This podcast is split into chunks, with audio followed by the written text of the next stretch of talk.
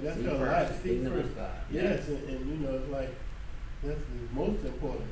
The first thing is the kingdom and God, God's will, God's purpose, God's plan, and God's provision. Amen. And I, I think if we really get the word down in us, the Bible says that, uh, and I don't know what the scripture is, where the, the birds, they don't toil and worry about what they're going to eat. And if God provides for the sparrows uh, of the earth, will He not provide as much or that for you as well? Yeah. yeah. So if you really think about that, if God provides for them, I, I we used to have a little dog named Foxy. She passed away uh, two years ago, a little Pomeranian. Her name was Foxy. She was 18 years old when she died. Wow. But Foxy, I, I always didn't say I, I was going to preach a message about faith like Foxy. you said faith like Foxy. Yeah, faith. Foxy had faith to believe uh-huh. that every day around 4:30 she went and got in the front picture window to wait on my wife to get home. She had faith to believe that at some point in time, my wife's car was going to pull up in the driveway. She was going to surrender her stool where she was sitting and go to the door and start barking because she knew that mama was home. Okay.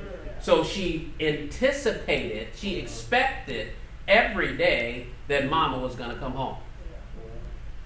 Now, the other thing was she never even was ever concerned about her food. Did she ever, you know, go out hunting? In fact, she thought it was beneath her to even get her feet wet when it was raining outside.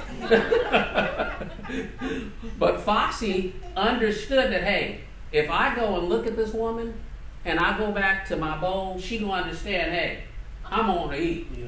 Yeah. And I'm, my expectation is when I go back to that bowl, there's gonna be something there for me to eat. Yeah. Yeah. So she had the faith Wow. to believe that everything she needed was going to be provided for her. She never once thought that when she got in that window that she wasn't going to see my wife coming home. Yeah. Not once. And so every day she was committed to it. Now think about that. Faith requires a commitment to God's word. Foxy had a commitment to getting in her spot every day, waiting on my wife to get home. Understand, it didn't matter if I was at home. if I was there, that didn't mean anything. In fact, the, reason I found out she was doing it, I, one day I was at home and I'm thinking, where is this dog at?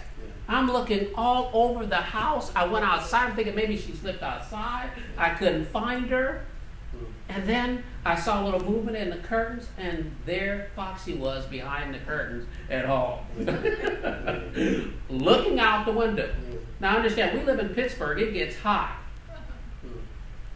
Rarely did Foxy surrender her spot, and she would sit there from, you- my wife usually got home about 6 o'clock. She would sit there from 4.30 to 6 o'clock daily. She had faith to believe. Now think about it.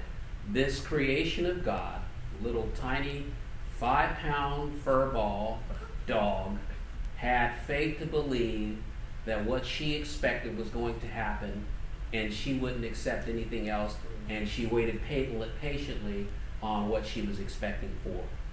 What lessons can we learn from that? I think you can learn a lot of lessons from that. So faith like Foxy. If you don't have faith, I encourage you to get faith like Foxy.